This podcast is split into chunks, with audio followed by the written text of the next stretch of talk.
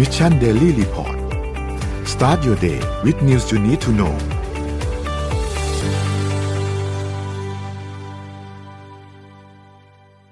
สวัสดีครับยินดีต้อนรับเข้าสู่ Mission Daily Report ประจำวันพุธที่ 28 ธันวาคม 2565 นะครับ วันนี้คุณอยู่กับเรา 3 คนตอน7โมงถึง8โมงเช้า สวัสดีพี่เอ็มสวัสดีพี่เป๊กครับ สวัสดีครับ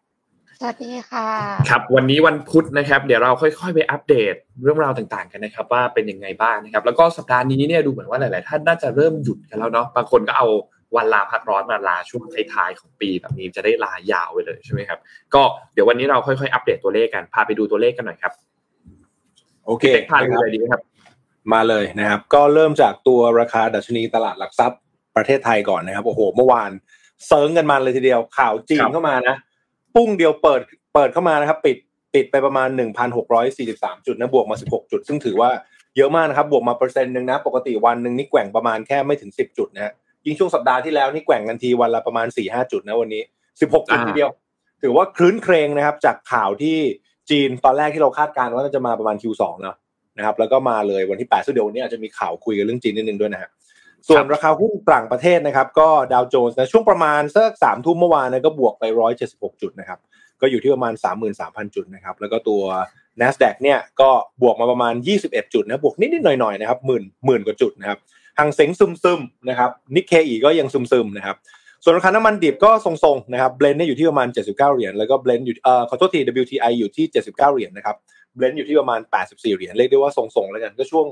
ปีใหม่ครับเป็นเรื่องปกติที่ราคาสินทรัพย์ก็อาจจะไม่ค่อยแกว่งเยอะเท่าไหร่นะเพราะว่าตอนนี้นักลงทุนก็เริ่มพักกันแล้วนะครับเริ่มเริ่มพักผ่อนแล้ว ราคาทองคำเนี่ยจริงๆนะต้องบอกว่าตอนสามทุ่มเนี่ยอยู่ที่ประมาณพันแปดนะครับแต่ต้องบอกว่าตอนกลางคืนนะครับทองมีการพุ่งขึ้นไปประมาณ1,835เหรียญนะก่อนที่จะย่อลงมาวันนี้ตอนนี้ราคาล่าสุดเนี่ยอยู่ที่ประมาณ1,812เหรียญนะครับถือว่าความผันผวนสูงเหมือนกันเมื่อคืนนะครับส่วนคริปโตเคอเรนซีนี่ไม่ว่าจะเป็น Bitcoin Ethereum หรือ Binance เนี่ย ต้องบอกว่ามันซึมเดี๋ยวพี่ดูเลขให้แป๊บหนึ่งคือจริง ๆ แล้วเราจะเห็นว่าการรายงานข่าวตัวเลขของคริปโตเคอเรนซีในช่วงหลังๆเนี่ย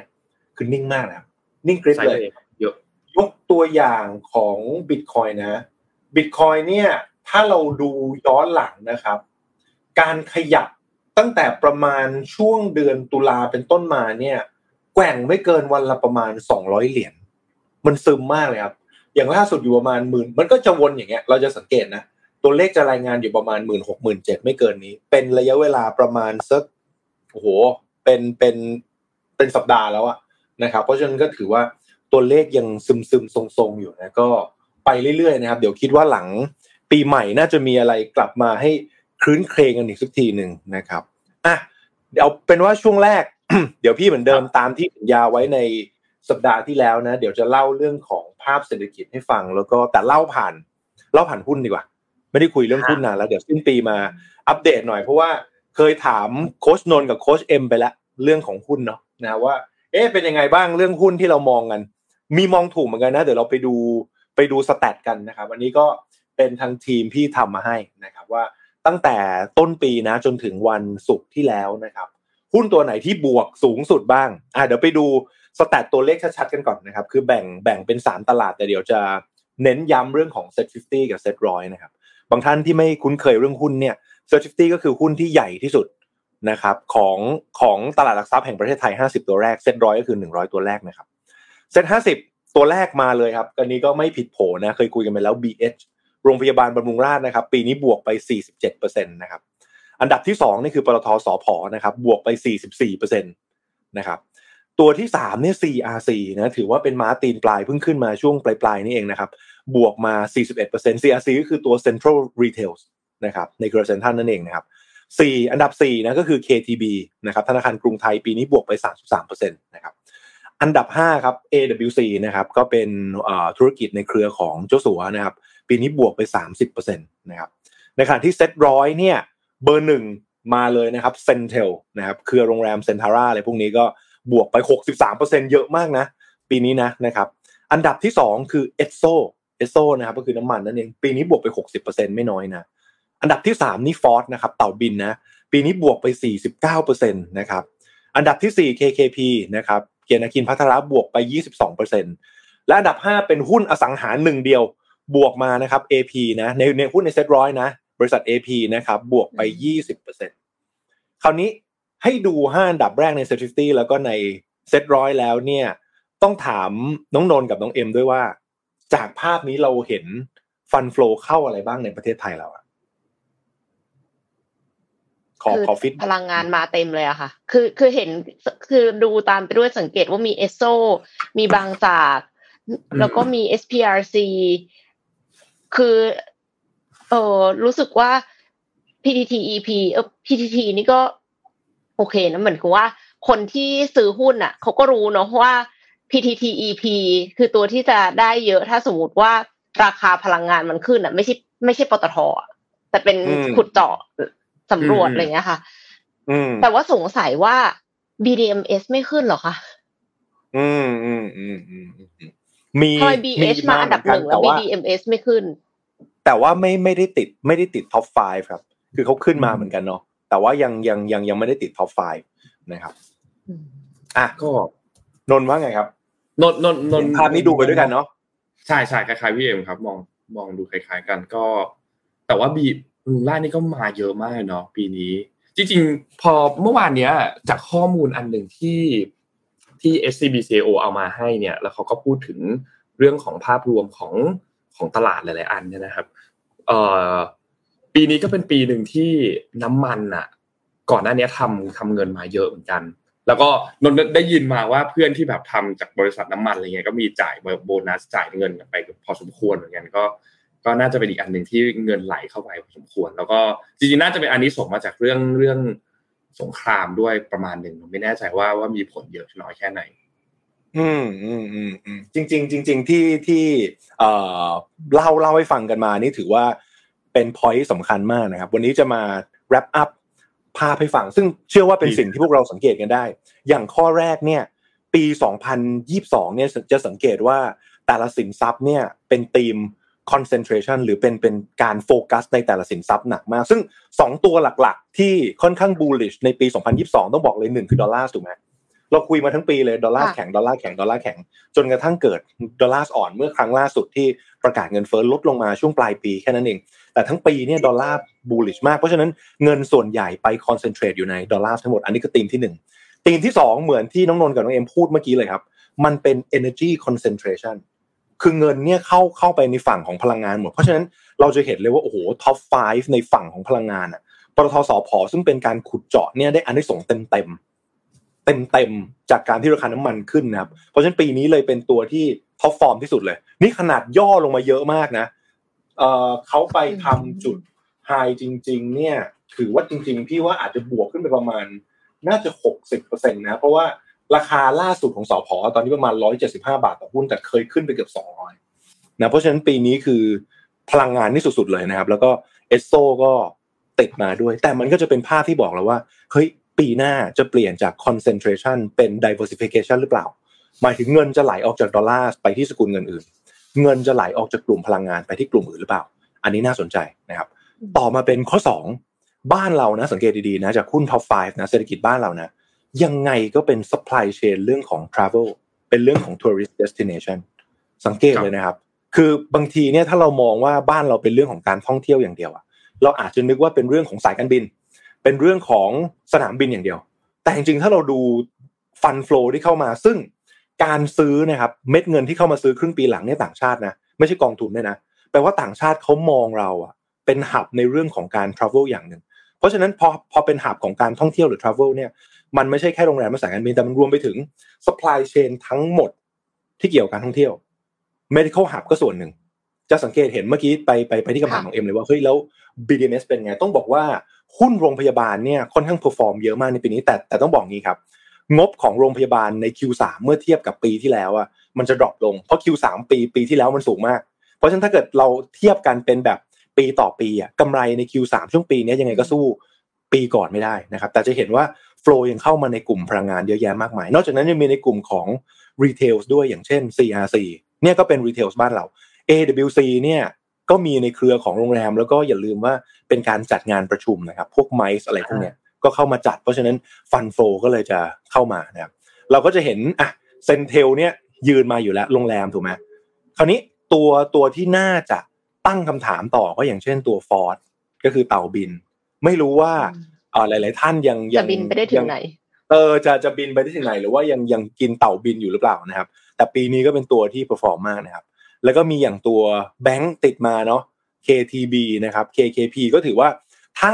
เศรษฐกิจไทยฟื้นเป็นตัวบอกนะ ถ้าเศรษฐกิจไทยฟื้นเนี่ยหุ้นแบงก์จะเป็นกลุ่มหนึ่งที่ perform ขึ้นมา คราวนี้ต้องไปดูต่อแล้วว่าปีหน้าเนี่ยธีมต่อมามันจะเป็นยังไง คราวนี้มีให้ข้อสังเกตอีกตัวหนึ่งครับผ่านเศรษฐกิจไทยนะคืออันดับ 5 คือ AP AP ปีนี้บวกมาประมาณ 20%ต้องบอกว่าอสังหาเนี่ยเพิ่งมีข่าวมาหลังๆแค่นั้นเองว่าเอ้ยมันมันจะมี story ในการกระตุ้น เพราะฉะนั้นเราจะเห็นเลยว่าเม็ดเงินในการลงทุน เม็ดเงินในการลงทุนนะ ต้องจับ story ให้ได้ก่อน อันนี้คือข้อหนึ่งเลย สังเกตว่าเฮ้ยถ้า story มาเงินพร้อมจะเข้า story ที่เราคุยไปแล้วหนึ่งคือเรื่องพลังงานถูกไหมครับ ได้เต็มๆสองคือการมองว่าประเทศไทยเนี่ยเป็น hub ของเรื่องอะไร ซึ่งเคยจำได้ว่าผ่านไปแล้วครึ่งปีเนี่ยเคยถามเหมือนกันว่าเฮ้ยแต่ละคนเนี่ยเรามองประเทศไทยไปไหนเรามองเป็นเรื่องของ hospital เรามองเป็นเรื่องของอ่าพวกการรักษาพยาบาลต่างๆ เรามองเป็นเรื่องของการท่องเที่ยว ซึ่งเงินก็เข้าในกลุ่มนั้นจริง ๆ ขนาดเราไม่ต้องเป็นผู้เชี่ยวชาญเรื่องของการลงทุนนะ เรายังพอมองออกเลยว่าเฮ้ยจุดแข็งของบ้านเรามันคืออะไร แล้วเงินก็มาลงตรงนั้น คราวนี้กลับมาเรื่องอสังหาริมนิดนึงครับตรงนี้เป็นตัวบอกว่าเรื่อง valuation นะยังไงก็สำคัญ เวลาที่มี story เข้ามา เงินพร้อมจะเข้าตัวที่ numbers มันถูกๆนะครับต้องบอกว่าอสังหาปีนี้ค่อนข้างสวยเพราะอะไร ถ้าดูตัวเลขนะ set 50 นะครับ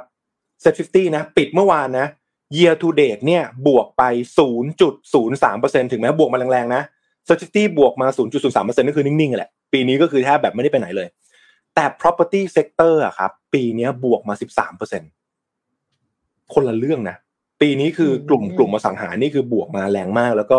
บวกเยอะกว่า SET50ค่อนข้างเยอะพอสมควรนะครับ คราวนี้ถ้าเกิดเราจะเจาะลึกลงไปตัวเลขนิดนึงเป็นเป็นเป็นเป็นความรู้นะ จริง ๆ หุ้นเอ่อถ้าเทียบกันในในแนวราบเอ่อต้องบอกว่าอย่าง AP นี่น่าจะ เป็นแนวราบแต่ถ้าเกิดไปเทียบจริงๆก็น่าจะเป็น SC Asset นะครับโอเค แต่ถึงแม้เขาจะคนละตลาดกันเนี่ย AP เนี่ยมูลค่าตลาดนะสามหมื่นหกพันล้าน SC Asset เนี่ยหนึ่งหมื่นแปดพันล้านจริงๆ SC บวกไปยี่ห้าเปอร์เซ็นต์นะครับแต่ AP บวกมายี่สิบเปอร์เซ็นต์นี่เก่งแล้วนะด้วย Market Cap ที่ใหญ่กว่านะครับประมาณเท่าหนึ่งคือประมาณสามหมื่นหกพันล้าน คราวนี้เมทริกส่วนใหญ่ในการวัดเนี่ยโดยมากแล้วเราจะเคยได้ยินว่าจะมีเรื่องของ PE นะครับ price to earning ratio นะครับ ลึกลงไปหน่อยก็จะมี EV per EBITDA แต่ถ้าเกิดเราอธิบายง่ายๆ EV ก็คือเอา market cap มูลค่าตลาดบวกกันนี่ก็คือทั้งทั้งบริษัทอะกี่บาท EBITDA คือความสามารถในการหาเงินโดยที่บวกค่าเสื่อมกลับเข้ามานะครับก็คือเป็นเป็นตัวเงินสดเขาจริง ๆ เพราะฉะนั้น EV เทียบ EBITDA เลยเป็นการบอกว่าไอ้ทั้งบริษัทเขาเนี่ยด้วยมูลค่านี้สามารถหาเงินได้อะกี่บาท ในขณะที่ตัว PE เรามองแต่ตัวมูลค่าตลาดอย่างเดียวนะครับ มีมีตัวเลขมาฝากลองคิดตามนะ AP เนี่ย PE ล่าสุดประมาณ 6 เท่า EV per EBITDA ประมาณ 8.5 เท่า SC Asset เนี่ย PE 8 เท่า EV per EBITDA ประมาณ 16 เท่า จะเห็นว่านะครับจากตัวเลขนี้คร่าวๆเนี่ยเราจะเห็นว่า การการใช้หนี้ในการ leverage เนี่ยของ SC Asset สูงกว่าเยอะมาก ในขณะ AP เนี่ยถือว่าเขาไม่ได้กู้เยอะนะค่อยๆ โตไปเรื่อยๆนะครับเพราะฉะนั้นการที่เขาโตมาได้ประมาณ 20%เนี่ยแทบจะนอน จะจะบอกว่าไม่ไม่ leverage เลยก็ไม่ถูกแต่ว่าเขาไม่ได้ใช้หนี้เยอะขนาดนั้นนะครับ ก็เป็นเป็นภาพหนึ่งที่น่าสนใจตลอดทั้งปีนะคราวนี้ต้องไปดูแล้วนะครับว่า the next สองศูนย์สองสามที่กำลังจะมาถึงเนี่ย คืออะไร วันนี้พี่มีคำถามเดิมให้กับคุณผู้ฟัง แล้วก็คำถามให้กับน้องนนท์กับน้องเอ็มด้วยว่า ขอขอถามก่อนได้ไหมในปี2023เนี่ยคืออะไรอะเดี๋ยวเดี๋ยวให้เดี๋ยวให้เอ็มเอ็มถามก่อนนะครับ คิดว่ายังไงบ้าง โอเค ขอกลับกลับไปที่อสังหานิดนึงค่ะ อันนี้คือมันเป็นผลจากการที่บอกว่าให้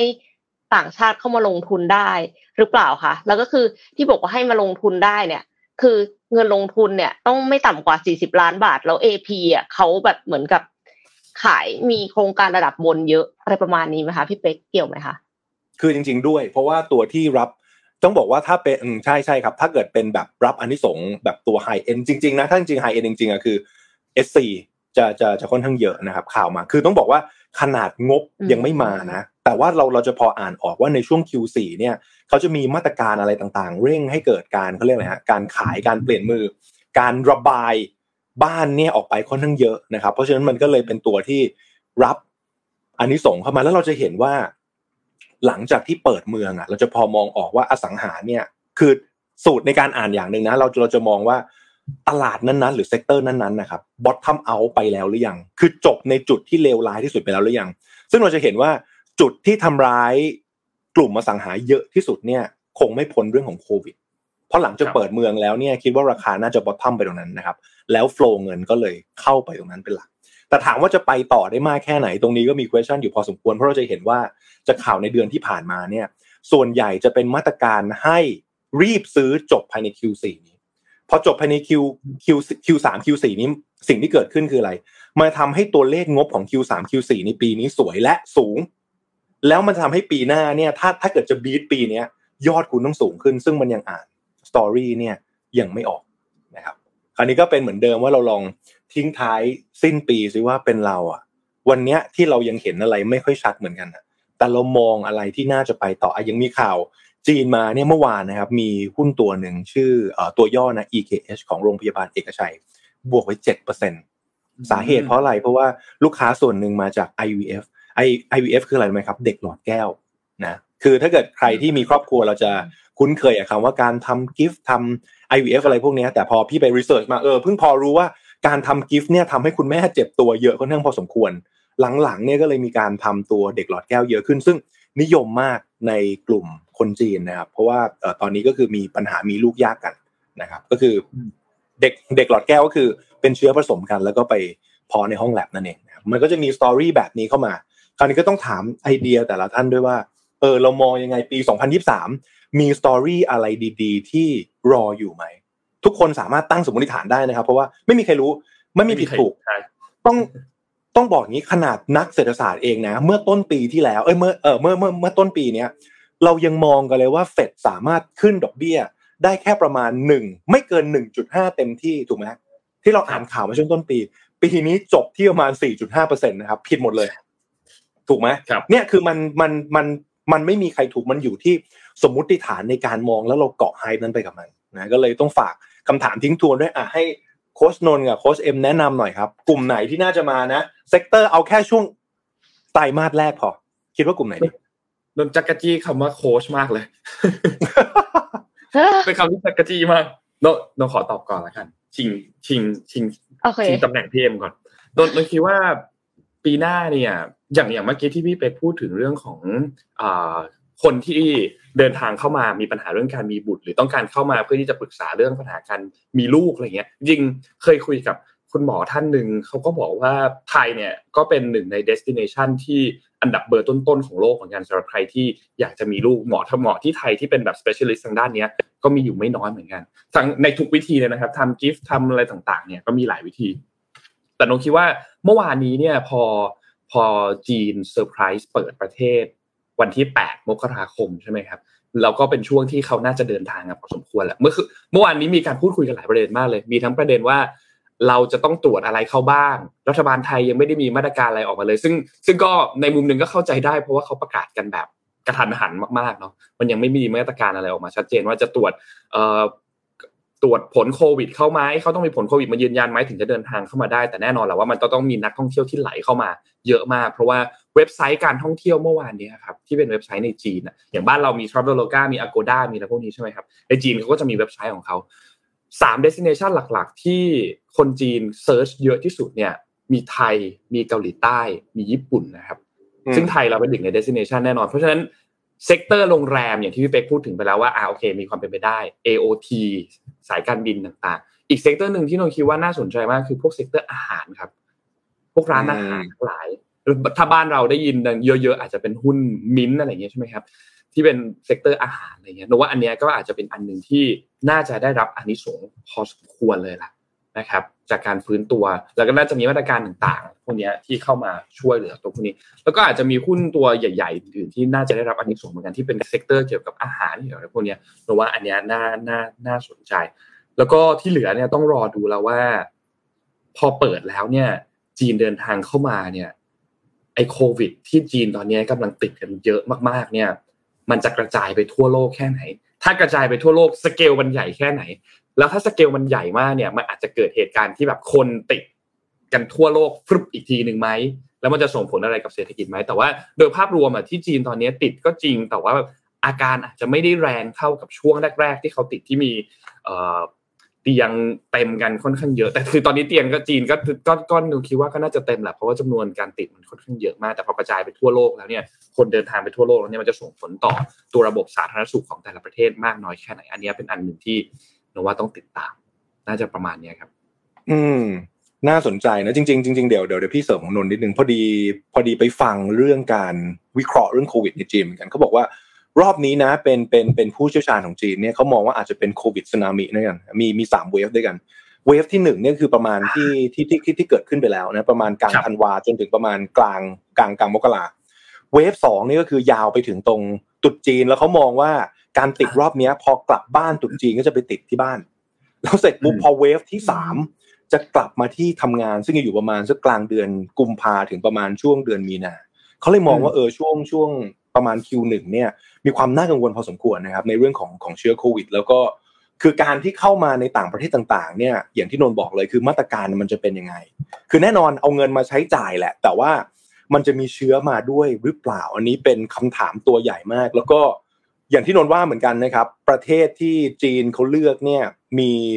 สิบอันดับแรก ญี่ปุ่นเบอร์หนึ่งไทยเบอร์สองเกาหลีใต้เบอร์สามจากนั้นตามด้วยสหรัฐสิงคโปร์มาเลออสเตรเลียอังกฤษมาเก๊าแล้วก็ ฮ่องกงนะเพราะฉะนั้นก็ลองดูซิว่าการ export รอบนี้นอกจากเป็นการ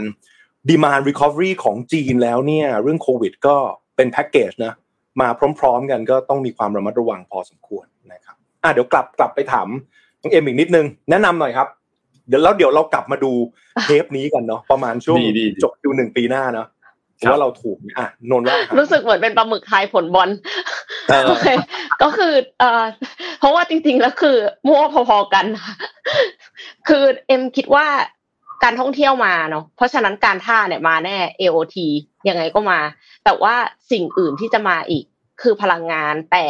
เอ็มไม่ได้ทายว่าจะเป็นพลังงานที่เป็นแบบน้ำมัน เอ็มขอทายเป็นไฟฟ้า เพราะว่ารถยนต์ไฟฟ้ามันมา แล้วก็เอ็มเชื่อว่าสมมุติว่ามัน มีคนนักท่องเที่ยวมา แล้วเขามาพักโรงแรมเขาไปใช้จ่ายไปร้านอาหารเขาไม่ใช้ไฟหรอคะเขาต้องใช้ไฟสิคะยังไงเอ็มคิดว่าไฟฟ้ามาประมาณว่าอย่างเช่น GPSC เงี้ยเอ็มคิดว่าน่าจะน่าจะมาแรงเป็นหุ้นอีกตัวหนึ่งที่เหมือนกับไม่ได้อยู่ในตารางนี้เลย แต่ว่าถ้านึกถึงไฟฟ้าก็คิดว่า GPSC ก็เป็นหนึ่งในหุ้นที่เป็นแฟลกชิพอะค่ะ อืม น่าสนใจมากเพราะว่า นักวิเคราะห์ส่วนใหญ่ต้องบอกงี้นะประมาณ 70-80%ช่วงสองสัปดาห์สุดท้ายของเดือนธันวาเนี่ยเชียร์กลุ่มโรงไฟฟ้าหมดเลยครับเพราะว่าปีหน้าเนี่ยคือค่าไฟมันขึ้นอยู่แล้ว แล้วก็ด้วยลักษณะของ sector โรงไฟฟ้านี่มันมีการปันผลเนาะมันเป็นกระแสเงินสด เพราะฉะนั้นมันจะมันจะมีการปันผลคล้ายๆเป็นการถือบอลเหมือนกันคือได้ดอกเบี้ยนะครับก็เป็นประเด็นที่น่าสน เพราะว่าคนจะมาแล้วเนาะ consumption ไฟฟ้ายังไงสูงขึ้นแน่นอน แล้วก็ราคาค่าไฟสูงด้วยถึงแม้จะมีถึงแม้เราจะได้ยินข่าวการ cap ราคาค่าไฟของครัวเรือน แต่แน่นอนตัวตัวค่าไฟของภาคบริการต้องสูงซึ่งยังเป็นประเด็นอยู่เหมือนกันนะว่าจะเป็นไงต่อโอเคครับ ขอบคุณมากสำหรับการอ่าน sector เศรษฐกิจผ่านตลาดหุ้นในเช้านี้อืม น่าสนใจ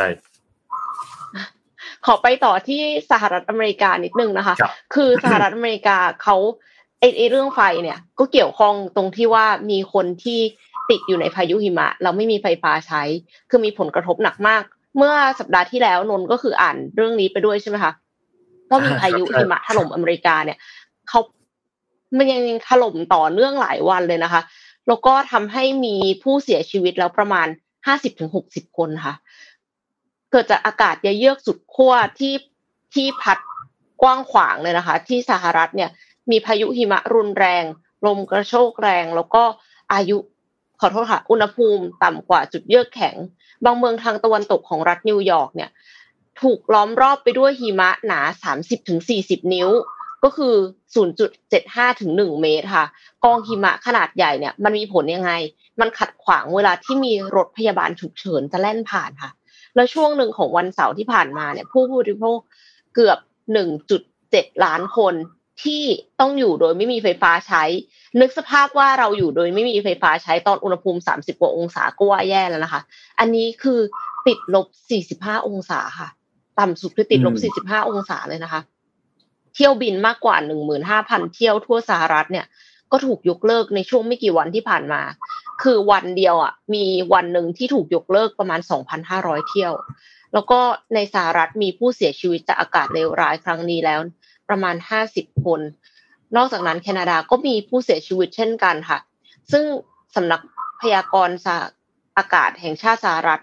NWS เนี่ยเขาแถลงว่าอากาศเย็นเยือก จากขั้วโลกเหนือปกคลุมพื้นที่จำนวนมาก ทางครึ่งทางครึ่งตะวันออกของประเทศนะคะ บอมไซโคลนซึ่งเกิดเมื่อความกดอากาศลดลงอย่างรวดเร็วท่ามกลางพายุใหญ่เนี่ยก่อตัวขึ้นใกล้ๆเขตเกรทเลก ซึ่งนำไปสู่สภาวะที่ทำให้เกิดพายุหิมะรุนแรงขึ้น รวมถึงลมกรรโชกและหิมะตกหนักค่ะ ซึ่งพายุหนาวจัดกระหน่ำใส่เลวร้ายที่สุดเนี่ยคือเมืองบัฟฟาโลทางภาคตะวันตกของรัฐนิวยอร์กซึ่งบริเวณท่าอากาศยานของนานาอากาศยานนานาชาติบัฟฟาโลที่ในแองการาเนี่ย มีหิมะตกสูงเกินหนึ่งเมตรนะคะหนึ่งร้อยเก้าเซนติเมตรเมื่อ ตอนเช้าวันอาทิตย์นะคะท่ามกลางกระแสลมแรงกว่า 64 กิโลเมตรต่อชั่วโมง ผู้ว่าการรัฐนิวยอร์กเนี่ยเขาระบุว่าภัยพิบัติด้านสภาพอากาศขณะนี้ ถือเป็นครั้งที่เลวร้ายที่สุดในเมืองบัฟฟาโลที่เคยเจอมา นับตั้งแต่ปี 1977 ซึ่งมีผู้เสียชีวิตเกือบ 30 คน คือตอนนี้มีผู้เสียชีวิตมากกว่านั้นแล้ว น่าจะเรียกว่าเลวร้ายกว่า 1977 แล้วหรือเปล่านะคะขอให้ประชาชนเชื่อฟังคำสั่งห้ามใช้รถ แล้วก็ มีนอกจากนั้นนะคะ คือมันทำไมถึงต้องห้ามใช้รถ เพราะว่าถนนมันลื่นเนาะแล้วก็มีคนที่ประสบอุบัติเหตุอย่างเช่น ถูกกิ่งไม้ตกใส่ คือเหมือนกับด้วยความที่หิมะมันคงไปเกาะหนัก แล้วก็ทำให้เปราะหักลงมาค่ะ มีหลายคนที่ถูกไฟดูดค่ะ แล้วก็เสียชีวิตจากการสูดดมคาร์บอนมอนอกไซด์หลังจากหิมะตกลงมาทำให้ปล่องเตาผิงอุดตัน มีคนที่เสียชีวิต เพราะว่าตกลงไปในแม่น้ำที่กลายเป็นน้ำแข็งด้วยค่ะ ก็เลยเป็นครั้งรุนแรงมากๆเลยนะคะ แล้วก็ทำให้ไฟฟ้าดับในรัฐเมน ซึ่งอยู่ทางตะวันออกสุดของสหรัฐไปจนถึงเมืองเซียโรในรัฐวอชิงตันชายฝั่งตะวันตกค่ะ ก็ลำบากกันมากนะคะ แต่ว่าตอนนี้เนี่ย ระบบความร้อนและแสงสว่างกลับมาใช้งานได้แล้ว ทั่วสหรัฐอเมริกาถึงแม้ว่า ไฟฟ้าจะยังใช้ไม่ได้ในบางส่วนก็ตามค่ะ และที่เม็กซิโกก็มีหิมะตกกรุงเดลีค่ะ ในอินเดียก็มีอุณหภูมิต่ำสุด 4 องศาเซลเซียส ซึ่งต่ำสุดในประวัติศาสตร์ตั้งแต่มีการบันทึกอุณหภูมิมา ภาวะโลกรวนเนี่ย รุนแรงมากเลยนะคะ ในปีนี้ คือคิดว่า ไม่รู้ว่ายังทันไหมละเอาจริง ๆ กับการที่จะกอบกู้สิ่งแวดล้อมของโลกกลับคืนมา เพื่อที่จะไม่ให้มันเหมือนวันสิ้นโลกไปมากกว่านี้ค่ะ หนักมากหนักมากที่ที่แคนาดาที่สหรัฐเนี่ยหนักมาก คือมันหนาวมากแล้วก็มีปัญหาเรื่องพลังงานด้วยใช่ไหมครับ แล้วไฟฟ้าหลาย ๆ อันก็ไม่ใช้ไม่ได้ มันกระทบครัวเรือนไปพอสมควรเหมือนกัน แล้วก็มีเข้าใจว่าที่อ่านข่าวจากข้อมูลเนี่ย หนึ่งจุดห้าล้านถึงสองล้านคนที่ไม่มีไฟฟ้าใช้อยู่ช่วงหนึ่ง เข้าใจว่าอย่างที่พี่เอ็มพูดครับว่าตอนนี้คือหลายๆอย่างเริ่มกลับมาแล้ว แต่ว่าไอ้ช่วงข่าวในช่วงสัปดาห์ที่ผ่านมา ถ้าใครได้เห็นภาพอะโห มันมันเหมือนหนังเลยอะคือมันเหมือนเหมือนหนังเหมือนหนังที่แบบหนังไทยที่แบบธรรมชาติอืมอืมแนวแนวนั้นอะที่แบบโหมันมันแรงมากเลย แล้วไอ้คำว่าอุณหภูมิติดลบสามสิบกว่าองศาสี่สิบห้าองศาเนี่ยนะครับ แต่ว่าฟีลสไลด์อะคือมันรู้สึกเหมือนเท่าไหร่อะมันมันไปกว่านั้นอีกเยอะเหมือนกันนะครับ ติดลบห้าสิบติดลบหกสิบด้วยความรู้สึกเนี่ยนะครับ มันก็เลยค่อนข้างน่าเป็นห่วงมาก ป้านนก็อยู่ที่ที่ที่แคนาดาก็อุณหภูมิก็หนักครับแต่แต่ว่าตอนนี้เริ่มดีขึ้นแล้วนะครับ แต่ช่วงสัปดาห์ที่ผ่านมาติดลบแบบเยอะมาก ต้องต้องบอกว่า extreme weather เนี่ยมันเป็นปัญหาจริงๆเพราะว่าคือคือคือนอกจากสิ่งที่เรารายงานกันแล้วนะอย่างของญี่ปุ่นเนี่ยนะครับเมื่อวานเพิ่งดูข่าวไปก็เสียชีวิตไปสิบเจ็ดคนนะในในช่วงในตอนภาคเหนือนะครับ ที่ฮอกไกโดเพราะว่าตัวหิมะมันตกหนักจริงๆ แต่เชื่อไหม extreme weather เนี่ยจริง ๆ แล้วสิ่งที่กระทบหนักมากคือ supply chain เรื่องของอาหารเลยครับลองคิดดูถ้าอากาศมันเหวี่ยงร้อนร้อนจัด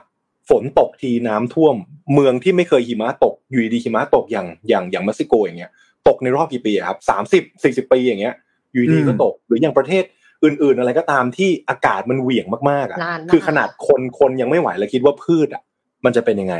อย่างเงี้ยครับ เออ ปีปีหน้าก็น่าจะค่อนข้างกังวลนะครับ ไม่ไม่ใช่แค่ว่ามันเป็นข่าวที่หนาวแล้วมีผู้เสียชีวิตนะ แต่มันกำลังน่าจะกระทบ supply chain โดยรวม แล้วก็ keyword ที่น้องเอ็มบอกเมื่อกี้น่าน่าสนใจว่าเฮ้ยการที่เราจะ break เรื่องของคาร์บอนไดออกไซด์หรือเรื่องโลกร้อนเนี่ยเอาจริงมันทันหรือเปล่า หรือว่าจริง ๆ วันนี้ที่มันเกิดเนี่ยมันเป็นผลลัพธ์ที่เราสะสมมาเมื่อประมาณสักยี่สิบสามสิบปีที่แล้วและเพิ่งจะออกผลนะเนี่ยหรอไหม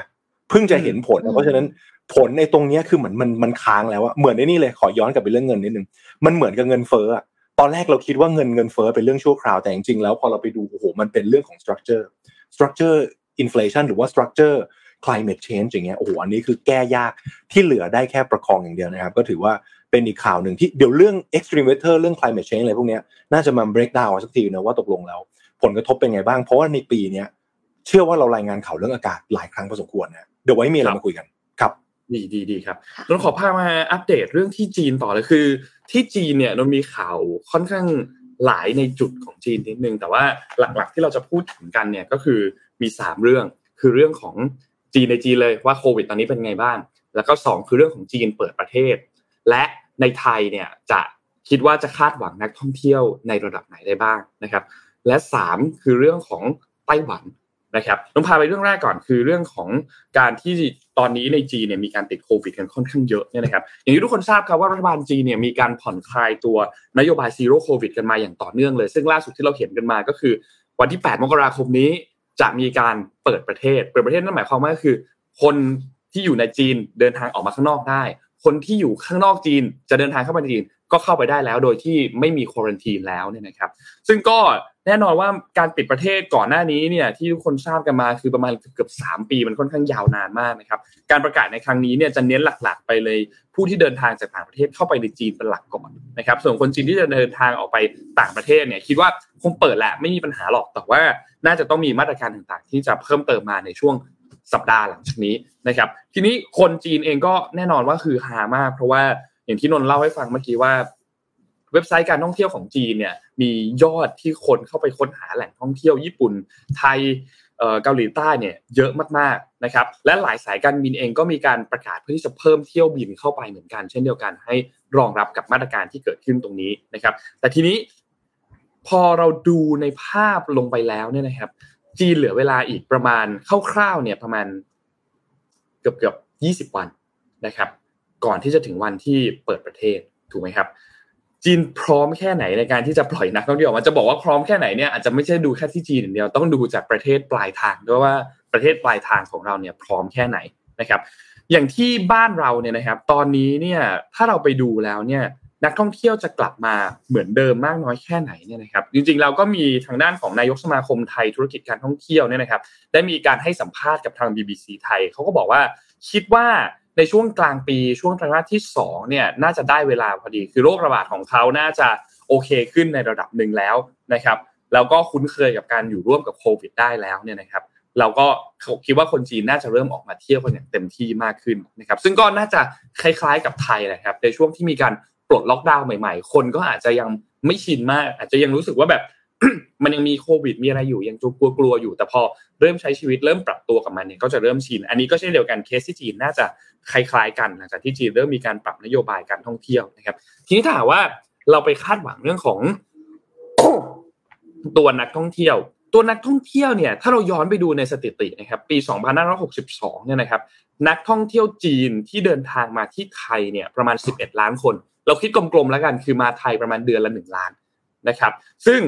ต้องบอกว่าถ้าเทียบกับประเทศอื่นๆที่เดินทางมาไทยแล้วที่นักท่องเที่ยวชาวต่างชาติเดินทางมาไทยในปีนั้นเนี่ย 40 ล้านคน เพราะฉะนั้นประมาณ 10 กว่าล้านคนเนี่ยก็เป็นหนึ่งในสี่ละ ซึ่งถือว่าเยอะมาก 25%ไม่น้อยเลยนะครับ 25%เนี่ยนะครับ พอประกาศตัวนี้ออกมาแล้วเนี่ยนะครับเขาก็มีการทำวิเคราะห์ข้อมูลกันหลายเจ้าเลยนะครับสำนักข่าวรอยเตอร์เนี่ยมีการรายงานข้อมูลอันหนึ่งนะครับที่จัดทำโดยเอ่อ Affinity เนี่ยนะครับที่เป็นหน่วยงานวิจัยข้อมูลสุขภาพในสหรัฐอาณาจักรเนี่ยนะครับเขาก็ประเมินว่าจีนเนี่ยตอนนี้ กำลังเจอกับผู้ติดเชื้อ 1 ล้านคนต่อวัน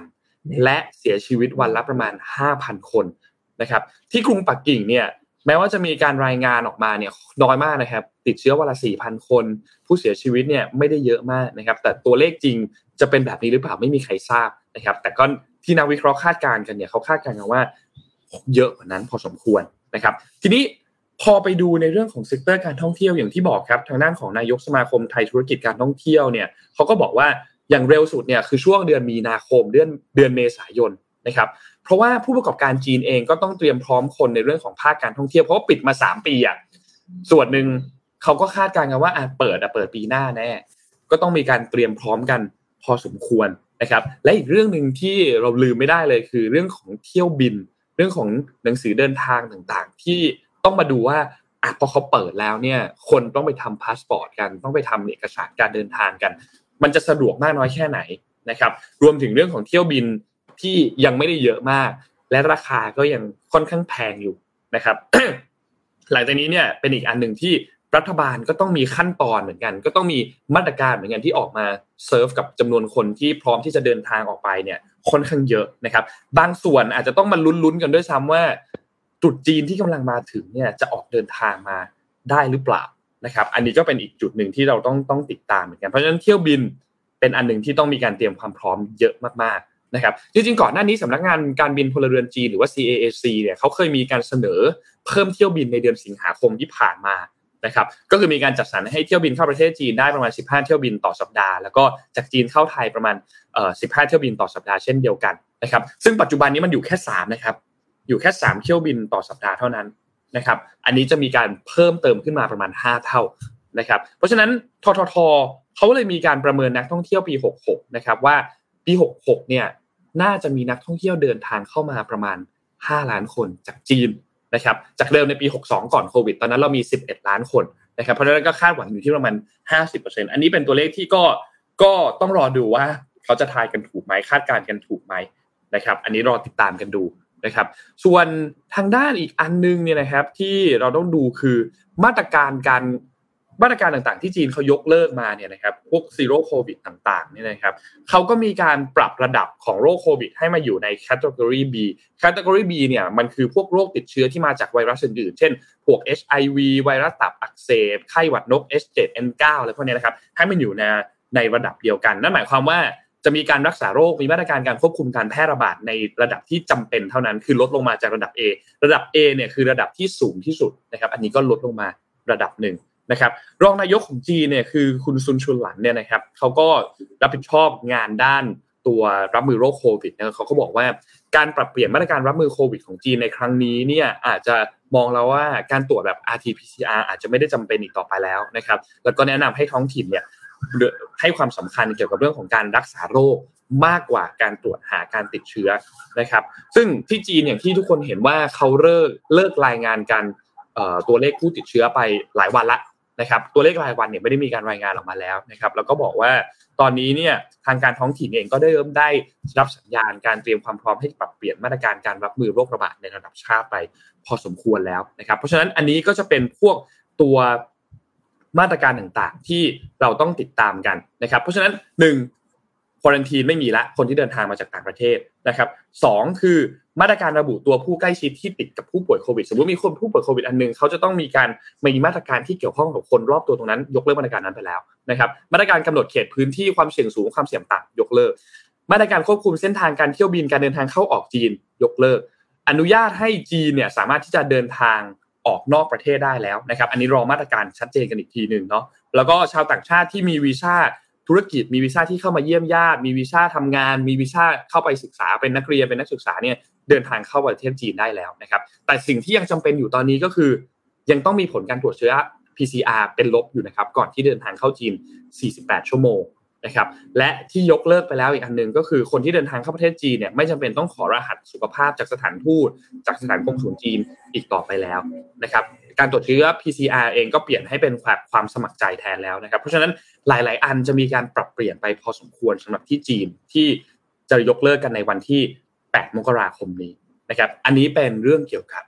การเปิดประเทศของเขารวมถึงสถานการณ์โควิดของเขา อีกอันนึงที่นนอยากจะพาทุกท่านไปดูกันอีกอันนึงเนี่ยคือ เกี่ยวกับเรื่องของไต้หวันครับ คือไต้หวันเนี่ยต้องบอกว่าถ้าเราย้อนดูเหตุการณ์อันหนึ่งจำเหตุการณ์ที่แนนซี่เพโลซีเนี่ยเดินทางไปจำได้ไหมครับ ตอนนั้นเนี่ยที่เดินทางไปเนี่ยนะครับ เดือนสิงหาคมเนี่ยแนนซี่เพโลซีเดินทางไป แล้วจีนเนี่ยก็เป็นเที่ยวบินไฟล์ที่ทุกคนเปิดเว็บเช็คกันตลอดเวลาว่าตามองอยู่ไหนอะหัวเครื่องบินไปทางไหน กำลังไปตรงไหน เพราะว่าเรารู้ว่าแนนซี่เพโลซีอยู่บนเครื่องบินลำนั้น แต่เรายังไม่รู้ว่า destination ตอนนั้นอะไปที่ไหน สุดท้ายแล้วก็มีการไปเยือนจริง ๆนะครับ ซึ่งวันที่ 26 ธันวาคมที่ผ่านมาหลังจากวันคริสต์มาสวันหนึ่งเนี่ยมีข้อมูลรายงานครับบลูมเบิร์กเขารายงานบอกว่าจีนเนี่ยมีการส่งเครื่องบินรบขึ้นไป 71 ลำ ขึ้นไปซ้อมรบ ซ้อมรบก็เป็นเรื่องปกติ ไม่ได้ไม่ยังไม่ได้เซอร์ไพรส์อะไรมาก แต่การซ้อมรบในครั้งนี้เนี่ยไปซ้อมรบบริเวณใกล้ ๆ กับไต้หวันครับ ซึ่ง คนมองมุมหนึ่งก็มองว่าอาจจะเป็นการขู่ก็ได้ แต่ถ้ามองในอีกมุมหนึ่งคือการซ้อมครั้งนี้เป็นการซ้อมครั้งที่ใหญ่ที่สุดนับตั้งแต่แนนซี่เพโลซีเนี่ยมาเยือนไต้หวันในเดือนสิงหาคมตอนนั้นนะครับ ซึ่งรัฐบาลไทเปก็ออกแถลงการออกมาทันทีกล่าวหารัฐบาลปักกิ่งว่า ตอนนี้กำลังใช้กำลังในการข่มขู่ทางทหารเกิดขึ้นกระทรวงกลาโหมของไต้หวันเนี่ยบอกว่ากองทัพจีนรวมถึงเครื่องบินทหาร 47 ลำเนี่ยมีการข้ามเส้นกึ่งกลางของช่องแคบไต้หวัน และเข้าสู่เขตที่เป็น Air Defense Identification Zone นะครับทางตะวันตกเฉียงใต้ของไต้หวันในช่วง 24 ชั่วโมง ในช่วงตั้งแต่6โมงเช้าวันจันทร์เนี่ยนะครับ นอกจากนี้ยังมีการส่งเรือเดินสมุทร7ลำเข้ามาใกล้ ๆ กับไต้หวันด้วยนะครับ ในแถลงการกระทรวงกลาโหมของไต้หวันก็ระบุชัดเจนเลยว่า การข่มขู่ทางทหารดังกล่าวในรอบนี้เนี่ยเป็นการกระทำที่มีเป้าหมายอย่างชัดเจน เพื่อสร้างความลำบากให้กับประชาชนไต้หวัน ซึ่งจะไม่ช่วยเรื่องภาพลักษณ์ระหว่างประเทศของพรรคคอมมิวนิสต์จีนนะครับ ทางด้านของ กองทัพจีนเองก็บอกว่าอะมีการซ้อมรบรอบๆไต้หวันเพื่อตอบโต้การสมรู้ร่วมคิด และการยั่วยุที่ทวีความรุนแรงขึ้นจากไต้หวันและสหรัฐ โดยเฉพาะอย่างยิ่ง หลังจากที่สหรัฐได้มีการอนุมัติเพิ่มความช่วยเหลือบางอย่างเข้าไปโดยเฉพาะอย่างยิ่งคือทางทหารเนี่ยนะครับ เข้าไปยังเกาะไต้หวันนะครับ อันนี้ก็เป็นอีกอันหนึ่งเพราะว่าเมื่อสัปดาห์ที่แล้วเนี่ยทางด้านสมาชิกสภานิติบัญญัติของที่สหรัฐเขาเพิ่งมีการเห็นชอบตัวกฎหมายฉบับหนึ่งที่มีการใช้จ่าย 1.7 ล้านล้านดอลลาร์สหรัฐนะครับ ซึ่งรวมถึงการ หาอาวุธ 2,000 ล้านดอลลาร์ให้กับไต้หวันนะครับ ซึ่งแน่นอนว่ากระทรวงกลาโหมของจีนเองก็ไม่พอใจมีการ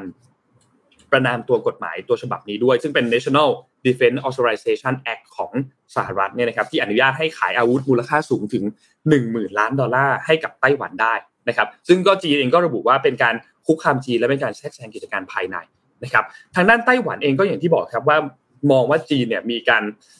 เข้ามาลุกล้ำในพื้นที่ของเขานะครับ เพราะฉะนั้นอันนี้ก็เป็นอันหนึ่งที่อาจจะเป็นชนวนหรือเปล่านะครับ นอกจากนี้เนี่ยมีการปรับอีกอันหนึ่งด้วยครับ ในวันที่ 27 ธันวาคม คือเมื่อวานนี้เนี่ยนะครับ คือประธานาธิบดีไช่อิงเหวินเนี่ยนะครับเขาระบุบอกว่าจากเดิมเนี่ยในไต้หวันเนี่ยนะครับเขามีการบังคับเกณฑ์อาหารอยู่แล้ว แต่จะนานขึ้นครับจาก 4 เดือน นานขึ้นกลายเป็น 1 ปี นะครับซึ่งมีการประกาศออกมาในช่วงที่สถานการณ์ของจีนกับไต้หวันเนี่ยกำลังตึงเครียดพอดีนะครับเพราะฉะนั้นจีนชาคุณไช่อิงเหวินก็พูดชัดเจน บอกว่าต้องการที่จะสร้างความแข็งแกร่งเกี่ยวกับเรื่องของทางด้านกลาโหม เผื่อว่ามีเหตุการณ์จีนลุกรานเข้ามาในไต้หวันจริงๆนะครับเพราะฉะนั้นอันนี้ก็เป็นอีกอันหนึ่งที่มีมาตรการเพิ่มเติมขึ้นมานะครับ เชื่อว่าประเด็นอันนี้เนี่ยเป็นประเด็นที่น่าจะสำคัญมาก นะครับแล้วก็ถ้าใครจำได้ก่อนหน้านี้ เดือนพฤศจิกายนที่ผ่านมาโจไบเดนกับสีจิ้นผิงพบกันในการประชุม G20 นะครับและหลังจากที่พบกันโจไบเดนให้สัมภาษณ์บอกว่า เขาไม่คิดว่าจีนจะมีการบุกไต้หวันนะอันนี้คือบทสัมภาษณ์ณวันนั้นในเดือนพฤศจิกายน แต่การกระทำหลังจากนี้ยังไม่มีใครเดาได้ครับ การซ้อมรบก็จะเป็นเพียงแค่การโยนหินถามทางว่า เข้าไปได้ไหม สามารถที่จะเข้าไปได้มากน้อยแค่ไหน จะมีเหตุการณ์อะไรที่ตามมาไหม และอย่างที่ทุกคนเห็นครับว่าเหตุการณ์รัสเซียกับยูเครนเนี่ยมันก็เป็นอีกหนึ่งภาพตัวอย่างว่า พอเกิดเหตุการณ์รุกรานแบบนั้นเกิดขึ้นแล้ว movement ของประชาคมโลกเป็นยังไง และตัวในฐานะคนที่เข้าไปบุกรุก ได้รับผลกระทบจากการแซงชั่นนู่นนี่มากน้อยแค่ไหน และยังสามารถที่จะยืนต่อไปได้ไหม อันนี้ก็เป็นอีกอันหนึ่งที่เป็นตัวอย่างที่น่าสนใจใน การเมืองโลก แล้วโดยคิดว่าในปีหน้าในอีกสองปีน่าจะมีความชัดเจนมากขึ้น หรืออาจจะมีเหตุการณ์อะไรเกิดขึ้นหรือเปล่าอันนี้เป็นสิ่งที่น่าจะต้องติดตามกันอย่างใกล้ชิดครับ ประมาณนี้ครับสำหรับภาพรวมของจีนกับไต้หวันค่ะในในจีนนะคะ มีอีกประเด็นหนึ่งเป็นประเด็นเล็ก ๆ นะคะ ที่เกี่ยวข้องกับเทสลาและลูกพี่อีลอนมัสก์ก็คือปกติแล้วเนี่ยเทสลาโรงงานเทสลานี่คือ เดินเครื่องตลอดเวลาใช่ไหมคะเพราะว่าเร่งผลิตรถยนต์ ไม่อย่างนั้นเนี่ยก็จะส่งมอบช้า แล้วก็คือผลประกอบการของเทสลาจะไม่ดี แต่ปรากฏว่าล่าสุดค่ะ ออกมาประกาศหยุดปีใหม่ หยุดปีใหม่นี่ไม่ได้ไม่ได้หยุดแค่วันสองวันนะคะ ก็คือหยุดไปสิบเจ็ดวันค่ะholiday สิบเจ็ดวันเพื่อที่จะให้คนไปฉลองปีใหม่นี้ดูไม่ใช่อีลอนมัสก์นะคะ อันนี้คือข่าวมาจากรอยเตอร์สคือ เขาก็เลยสงสัยว่าตกลงตอนเนี้ย คือมีออเดอร์เทสลาน้อยหรือเปล่า เพราะว่าก่อนหน้านี้ที่มีข่าวเทสลาลดราคาในสหรัฐอเมริกา เพื่อที่จะให้คนรีบถอยรถออกไปก่อนวันที่หนึ่งมกราซึ่งวันที่หนึ่งมกราเนี่ย ถ้าใครที่เอารถออกตอนนั้นน่ะ จะได้จะได้ผลประโยชน์ทางภาษีเขาก็เลยลดโดยการที่ให้คืนไปเป็นเครดิต supercharger แทน เพราะว่าในในโรงงานเนี่ย มีรถ รอถอยออกไป รอมารับเต็มไปหมดเลย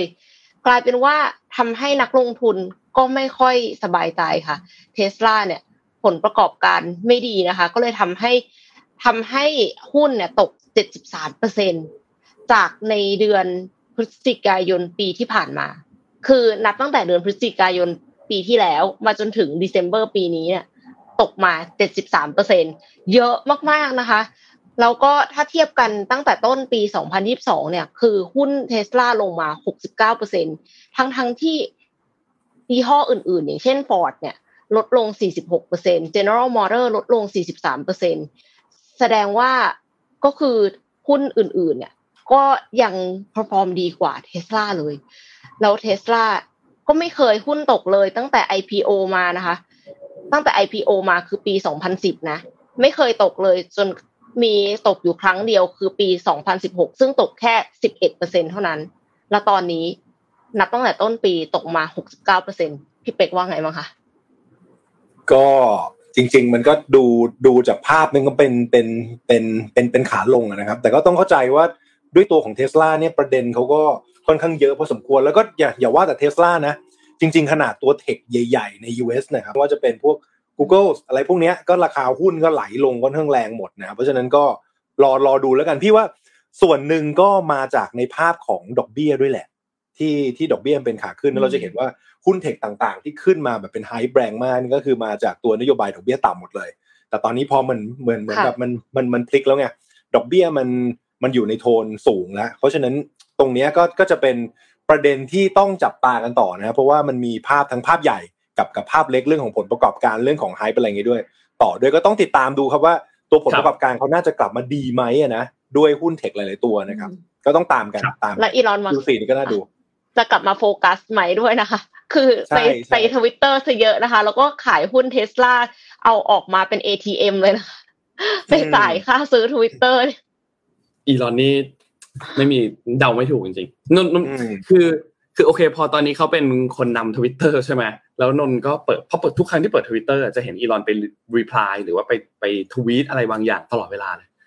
ลองลองลองไปลองไปแบบลองลองติดตามอีลอนมัสในทวิตเตอร์ดูเขาจะ reply นู่นนี่ตลอดเวลาเลยมีคนเขียนแบบบทความอะไรบางอย่างในในทวิตเตอร์จะมีอีลอนมัสอะที่คอย reply ตอนแรกนึกคิดว่าแบบไอเขาปลอมหรือเปล่าอะไรเงี้ยเข้าไปเออไม่ใช่ก็ account จริง ๆเขาก็แบบคอยไปตอบนู่นตอบนี่อยู่ตลอดเวลาไม่รู้ว่าวันวันหนึ่งเขาทำอะไรบ้างนะครับ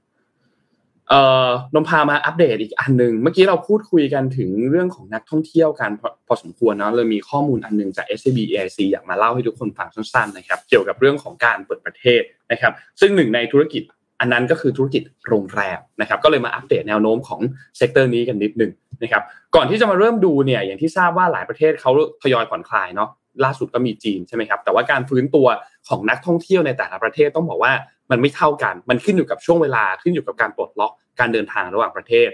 เพราะฉะนั้นการจะฟื้นตัวของธุรกิจโรงแรมเนี่ยมันก็ไม่ได้แบบว่า unlimit ขนาดนั้นมันก็อยู่ในสภาวะที่จำกัดพอสมควร ในช่วงที่ผ่านมาเนี่ยมีการประกาศใช้ตัวมาตรการการจำกัดการเดินทางระหว่างประเทศในหลายประเทศทั่วโลกทำให้ธุรกิจโรงแรมเองก็ต้องมาหันพึ่งพารายได้จากนักท่องเที่ยวจากไทยเป็นหลักเนาะเราจะเห็นมาตรการจากภาครัฐ เราเที่ยวด้วยกันต่างๆนะครับที่มาเน้นนักท่องเที่ยวชาวไทยมากขึ้น เพราะว่า จากเดิมปี 2019 อย่างที่นนบอกว่ามีนักท่องเที่ยว 40 ล้านคน มาล่าสุดเนี่ยลดลงไม่ถึงไม่ถึงล้านคนนะครับในปี 2021 เนี่ยนะครับ แต่อย่างไรก็ตามทุกอย่างค่อยๆ ดีขึ้นอย่างเป็นลำดับ นักท่องเที่ยวเราชาวต่างชาติเองก็ออกเดินทางมาท่องเที่ยวกันมากขึ้น แต่ว่าช่วงเวลาในการผ่อนคลายมาตรการของแต่ละประเทศเนี่ยมันอย่างที่บอกครับมันแตกต่างกันมีความไม่แน่นอนหลายอย่าง เพราะฉะนั้นก็ต้องรอหลายปัจจัย ซึ่งปัจจัยเสี่ยงและความไม่แน่นอนที่เกิดขึ้นเนี่ยมันก็ต้องผลักดันให้ทางธุรกิจโรงแรมเนี่ยก็ต้อง หาโอกาสอื่น ต้องสร้างรายได้ที่มันหลากหลายช่องทางมากขึ้นนะครับ ทั้งนักท่องเที่ยวชาวต่างชาติกลุ่มใหม่ นักท่องเที่ยวรุ่นใหม่ที่จะเริ่มมีบทบาท เริ่มมีเม็ดเงินเข้ามามากขึ้นเนี่ยนะครับโดยนักท่องเที่ยวยุโรปสหรัฐตะวันออกกลางเนี่ยเป็นกลุ่มที่มีแนวโน้มที่จะเดินทางมาไทยมากขึ้นใน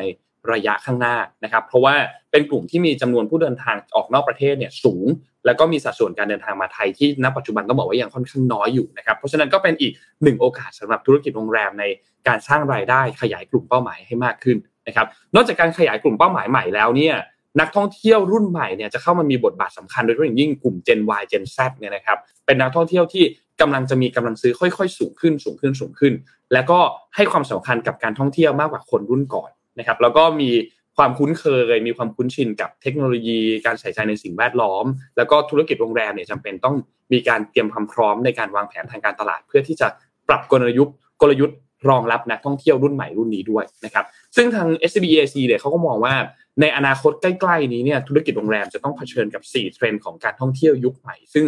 จะมี 4 อันเนี่ยมีอะไรบ้างเนี่ยนนพาไปไล่ดูกันทีละอันอันแรกเนี่ยนะครับคือความทันสมัย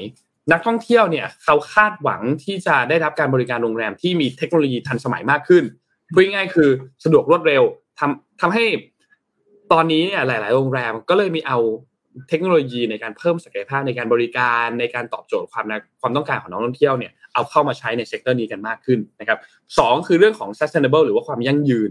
เพราะว่ากระแสในเรื่องของการรักสิ่งแวดล้อมเนี่ยและการดูแลสังคมมันถูกพูดถึงอย่างต่อเนื่อง ถูกพูดถึงเยอะขึ้นซึ่งเป็นเรื่องที่ดีมากนะครับกลุ่มนักท่องเที่ยวเองก็หยิบยกในเรื่องนี้มาเป็นปัจจัยในการเลือกที่พักด้วยนะครับสามคือการอยู่ดีมีสุขอันนี้ก็เป็นเรื่องที่คอมมอนมากเพราะว่าการท่องเที่ยวเชิงสุขภาพเนี่ยมันยังคงได้รับความนิยมได้รับความสนใจมากขึ้นจากคนทั่วโลกที่ตื่นตัวมามากขึ้น ถ้าเราไปดู New Year Resolution จะเห็นว่าใน 10 ข้อมันจะมีสุขภาพไปแล้ว 5 นะครับเพราะฉะนั้นทุกคนตื่นตัวกับการดูแลสุขภาพกันมากขึ้น ก็ส่งผลทำให้การตลาดในการท่องเที่ยวเชิงสุขภาพ มีโอกาสที่จะเติบโตต่อเนื่องในทุกๆปี และข้อสุดท้ายคือความเป็นเอกลักษณ์นะครับนักท่องเที่ยวรุ่นใหม่เนี่ยให้ความสำคัญกับประสบการณ์เยอะขึ้นนะคือถ้าใครเคยดูพวกคลิปแบบคลิปติ๊กต็อกที่เขาไปสัมภาษณ์ คนที่อายุเยอะแล้วนี่นึงอาจจะอายุเจ็ดสิบแปดสิบอะไรเงี้ยแล้วเขาก็ถามว่าแบบ คุณ regret อะไรมากที่สุด หรือว่าคุณมีคำแนะนำอะไรให้กับตัวเองในช่วงวัยยี่สิบสามสิบสี่สิบอะไรเงี้ย หลาย ๆ คนจะพูดประโยคนึงบอกว่า don't buy things but buy experience คืออย่าซื้อของอย่าซื้อแต่ของอย่างเดียวให้ซื้อประสบการณ์ด้วยนะครับ เพราะฉะนั้นความเป็นเอกลักษณ์ก็เป็นอีกอันหนึ่งที่หลาย ๆ คนให้ความสำคัญมากขึ้นเวลาเราเดินทางเวลาอะไรมานะครับ การท่องเที่ยวที่มีรูปแบบที่มีเอกลักษณ์มีรูปแบบที่เฉพาะตัวก็จะได้รับความนิยมมากขึ้นนะครับ หลังจากนี้ในช่วงการฟื้นตัวเนี่ยการที่จะสร้างจุดเด่นให้มากขึ้น การเพิ่มช่องทางการเข้าถึงนักท่องเที่ยวกลุ่มใหม่ๆ ที่เดิมทีอาจจะไม่ได้เดินทางมาไทย จะเป็นกลยุทธ์สำคัญที่จะสร้างแรงจูงใจให้กับนักท่องเที่ยวเดินทางมาไทย กระตุ้นนักท่องเที่ยวกลุ่มใหม่ และกระตุ้นนักท่องเที่ยวกลุ่มเดิมให้เดินทางกลับมานะครับ ส่วนในระยะยาวเนี่ยหลาย ๆ ธุรกิจเนี่ยนะครับถ้ามีความพร้อมในการปรับตัวตาม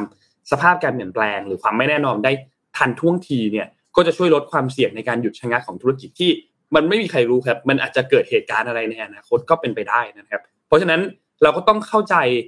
ว่ามีความต้องการที่แตกต่างกันในแต่ละกลุ่มของนักท่องเที่ยว เก็บรวบรวมข้อมูลมามาวิเคราะห์ความต้องการของลูกค้า ก็จะช่วยให้ธุรกิจโรงแรมเนี่ยสามารถที่จะยกระดับการให้บริการตอบโจทย์มากขึ้นในแต่ละช่วงเวลาสอดรับกับไลฟ์สไตล์ต่างๆ ของลูกค้านะครับ และทำให้ธุรกิจสามารถจับสัญญาณการเปลี่ยนแปลงที่อาจจะเกิดขึ้นได้นะครับ นี่ก็เป็นภาพรวมที่จะทาให้ ธุรกิจโรงแรมเนี่ยสามารถที่จะอยู่ต่อไปได้อย่างยั่งยืนนะครับ คิดว่าน่าจะหยิบไปใช้ได้ไม่มากก็น้อยนะครับ ยังไงขอบคุณข้อมูลดีๆจาก SCB EIC ครับพอดีพี่ไปเปิดเว็บของกระทรวงการท่องเที่ยวและการการกีฬานะครับวันนี้เขา break down เป็นเชื้อชาติให้คิดว่าน่าจะมีประโยชน์เสริมกันกับที่นนพูดนะครับในเดือนพฤศจิกาเนี่ยคนเดินทางมาประเทศไทยจาก เอเชียตะวันออกเนี่ยประมาณ 9 0 0แสนคนถ้า break down ลงมานะคือเกือบล้านนะครับ ในนั้นเนี่ยเป็นชาวอาเซียนด้วยกันเนี่ยประมาณ6 7 0 0 0นะซึ่งมาเยอะที่สุดนะครับคือมาเลมาเลมาประมาณ2 5 0 0 0สิงคโปร์มาประมาณแสนหนึ่งนะครับแล้วก็ลองลงมาจะเป็นเวียดนามประมาณ 67,000นะครับแล้วที่เหลือจะเป็นกัมพูชาแล้วก็อินโดนีเซียประมาณ4 0,000หรือ60,000นนะครับถ้าเราถ้าเรา break down มาและสังเกตได้ชัดเลยว่าจีนยังไม่มาจริงๆเพราะว่าจีนเนี่ยตอนนี้จากตัวเลขเดือนเอ่อโนเวม ber เนี่ยประมาณ 37,000นะครับ คราวนี้ปีปีที่แล้วเนี่ยปี 2021นี่มาประมาณ 2,003นะครับ คือแต่ว่าจะเทียบกับเบสปีที่แล้วก็ยากเนาะไม่ไม่ไม่ควรเทียบควรจะเทียบจากปัจจุบันที่ควรเปิดเมืองมาเนี่ยนะครับอีกกลุ่มหนึ่งที่มาเยอะนะคือยุโรปนะครับยุโรปเนี่ยเดือนโนเวม ber เนี่ยมากันประมาณ4ี่แสนห้าเยอะที่สุดคือรัสเซีย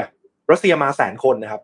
เอ่อ UK มาหกหมื่นห้านะครับแล้วก็ที่เหลือน่าจะเป็นเยอรมัน เยอรมันประมาณหกหมื่นแล้วก็ฝรั่งเศสประมาณสี่หมื่นนะครับเผื่อใครที่เป็นผู้ประกอบการโรงแรมนะลองเอา Data ตรงนี้ไปช่วยดูนะครับผมรู้สึกว่าในเว็บของกระทรวงการท่องเที่ยวและการกีฬาเนี่ยลงไว้ค่อนข้างละเอียดลงเป็น Excel เลยนะครับลงว่าเออในในแต่ละเดือนเนี่ย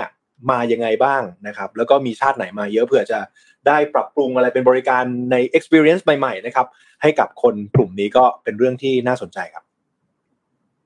อืมครับครับ ค่ะเดี๋ยวพี่เอ็มพาไปอีกข่าวหนึ่งนนท์มีปิดท้ายด้วยครับโอเค พาไปข่าว AI อีกนิดนึงแล้วกันนะคะ แต่ว่าก่อนหน้านี้คือมีคนน่ะใช้ AI ทำภาพเหมือนตัวเองอะเยอะมากเลย คือเยอะจนแบบคิดว่าอยากจะเล่นบ้าง แต่ว่าก็ไม่ค่อยแน่ใจเอาจริง ๆ คือรู้สึกว่า การที่เราใส่รูปตัวเองเข้าไปให้คอมพิวเตอร์เยอะๆอะตกลงอันเนี้ย เราไม่ต้องห่วงเรื่อง privacy แล้วใช่ไหมอะ ก็เลยรู้สึกว่าไม่ได้อยากจะเล่นเพราะว่าไม่ได้อยากจะใส่รูปลงไปให้ AI เยอะๆนะคะ แต่ว่าการสร้างรูปเนี่ยค่ะ คือมันก็มี Mid Journey เนาะมี DALL-E ที่เป็นสร้างรูป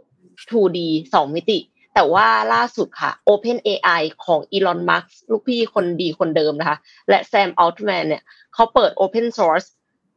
Point E ค่ะ ซึ่งเป็นระบบปัญญาประดิษฐ์ที่สามารถสร้างภาพ 3 มิติได้ด้วย ข้อความที่ผู้ใช้งานป้อนเข้าไปค่ะแล้วก็คือคำว่า Open Source เนี่ย คือเขาใส่โค้ดไว้ใน GitHub เลยค่ะ สามารถที่จะ Copy ไปรันเองได้นะคะ Point E เนี่ยได้รับการเทรนโดยชุดข้อมูลหลายล้านชุด ประกอบด้วยโมเดลปัญญาประดิษฐ์ 2 ตัวก็คือโมเดลที่เปลี่ยนจากข้อความไปเป็นรูปภาพที่ทำงานเหมือนกับ d a l e d a l e อะเป็น 2 มิติ แต่ว่า Point E เนี่ยเป็น 3 มิติค่ะ หลักการทำงานของ Point E คือ เมื่อผู้ใช้ป้อนข้อมูล ข้อความรูปภาพที่ต้องการลงไปใน AI ในโมเดลแรกมันจะเปลี่ยนข้อความเป็นรูปภาพ เพื่อป้อนเข้าสู่โมเดลที่สองคือเราป้อนข้อความใช่ปะแล้วเสร็จแล้วโมเดลแรกเนี่ย มันจะเปลี่ยนข้อความเป็นรูปภาพก่อนอืมเป็นรูปภาพ 2D เนี่ยแหละค่ะ แล้วเสร็จแล้วมันค่อยป้อนไปให้โมเดลที่สองเพื่อที่จะให้ไปสร้างกลุ่มจุดเป็น point cloud ขึ้นมา ตามรูปภาพจากโมเดลแรก และหลังจากนั้น AI ก็จะเชื่อมจุดให้เป็นตาข่ายขึ้นมาเป็นภาพสามมิติค่ะ ในงานวิจัยเนี่ยยังระบุว่า Point E สามารถสร้างภาพสามมิติได้ภายใน 1-2 นาที เพียงแค่ใช้ GPU NVIDIA V100 เพียงแค่ตัวเดียว แต่ว่ารูปที่สร้างขึ้นมาเนี่ยก็อาจจะบิดเบี้ยวไปบ้าง แล้วบางทีก็อาจจะสร้างรูปขึ้นมา ไม่ตรงกับข้อความที่ผู้ใช้ป้อนไปสักทีเดียวนะคะ Open AI เนี่ยเขาไม่ได้กล่าวถึงปัญหาเรื่องลิขสิทธิ์ผลงาน แต่เขากังวลเรื่องปัญหาอื่น อย่างเช่น การนำภาพที่ใช้เนี่ย ไปสร้างภาพเป็นภาพอันตราย นักวิจัยก็เลยมองว่า Point E ยังเป็นจุดเริ่มต้น ก่อนที่จะพัฒนาโมเดลสร้างภาพ3มิติต่อไปค่ะ ถ้าใครสนใจก็สามารถอ่านงานวิจัยฉบับเต็มได้ที่ Open AI นะคะ แล้วก็ถ้าอยากจะได้โค้ดไปทำต่อเนี่ย search ว่า Point E GitHub ได้เลยขึ้นมาเลย สามารถเข้าไปในโฟลเดอร์ แล้วก็ ก๊อปไปแปะ run ได้เลยค่ะ โอ้มาถือีอกว่าแล้วเป็น AI เป็นตัวใหม่เป็นเป็นเป็น tech ที่น่าสนมากนะพี่ว่าอย่างช่วงเอ้ยช่วงช่วงปลายปีนี่นี่เรื่องเทคโนโลยีสนุกมากเพราะว่าอย่างสัปดาห์ที่แล้วเออสองสัปดาห์ที่แล้ว Chat GPT เข้ามา เชื่อว่าทุกคนน่าน่าจะได้เข้าเข้าไปเล่นละนะครับ แต่แต่ประเด็นที่พี่กำลังอ่ากำลังกำลังดูอยู่นะกำลังดูอยู่ คือเราอยากจะรู้ว่าสุดสุดท้ายแล้วตัว Chat GPT เนี่ย เอามาใช้ในเชิง business แบบเราๆเนี่ยนะแบบเราๆแบบรายย่อยเนี่ยเอามาทำได้ยังไง เดี๋ยวเดี๋ยวกำลัง research อยู่แล้วก็เดี๋ยวเดี๋ยวน่าจะสรุปมาให้ฟังนะเพราะรู้สึกว่า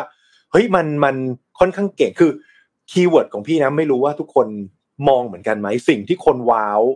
มากกว่า Google เนาะที่ที่เขาบอกว่าเอ๊ะมันน่าจะมาแทนหรือเปล่ากำลังคิดว่า Google เวลาที่เรา search เข้าไปครับ มันก็ให้ fact มา แต่ว่าแต่ละ fact อะมันเท่ากันหมด จนเราไม่รู้ว่าเราจะเลือกอันไหนถูกไหมสมมติเราเราจะ search keyword สักคำหนึ่งเนี่ย